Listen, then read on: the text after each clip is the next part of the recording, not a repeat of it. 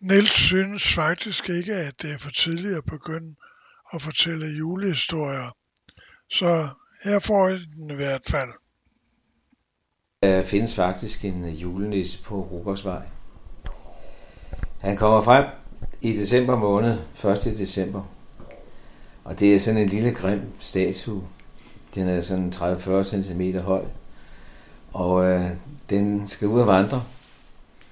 Den har overvintret hos en eller anden person på vejen.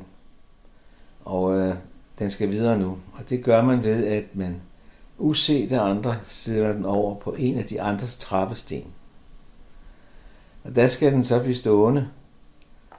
Men øh, hvis man bliver opdaget undervejs, så skal man tage den tilbage. Og øh, ellers så gælder det om, når man har fået sådan en der, lynhurtigt at få den sat ud til nogle andre, ellers så hænger man på den.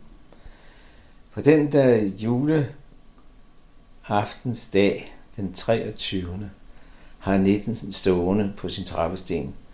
Han skal være forpligtet til at huse den et helt år.